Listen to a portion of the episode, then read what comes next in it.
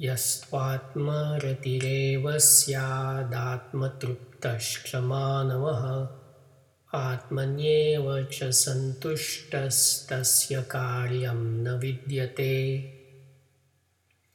Now the Sandhi Vichhed. Yah means who. Tu is a particle meaning but or however, as in verse 13. Atmarati is a compound of Atman meaning essential self and Ratihi meaning delight. In the second line, Atmani is the locative form of Atman. Eva is a particle giving verbal emphasis. Syat is a third person singular form indicating the potential to be. Truptaha is an adjective meaning contented. Cha means and. Manavaha is the singular nominal form of a noun meaning mortal. Santushtaha is an adjective meaning satisfied. Tasya is the genitive form of the third person singular pronoun.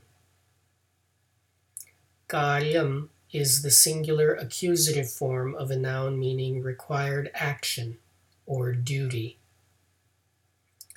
No is a particle of negation. Vidyate is the third person singular present tense form of a verb meaning to know, but in the sense of to possess. In English, we might say, He knows no worries in this world Reordering for English, we get the following Anvaya. Tu eva मानवः यः स्यात् आत्मरतिः च आत्मतृप्तः च सन्तुष्टः एव आत्मनि तस्य विद्यते न कार्यम्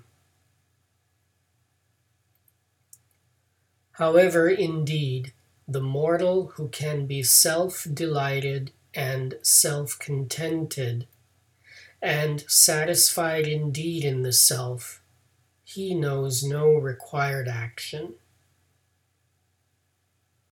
In this verse, Krishna emphasizes that one who is self satisfied, having no expectations of the results of actions, is not burdened by a need to act out of duty. Thank you for subscribing to the 5 Minute Gita narrated by Milind S. Pandit, with gratitude to my father and Sanskrit teacher, Dr. Sudhakar M. Pandit. I recommend English translations by Swami Gambhirananda or Swami Chinmayananda. The late Dr. Sundar Hattangadi has also published Sandhi Vicheda and Anvaya available online.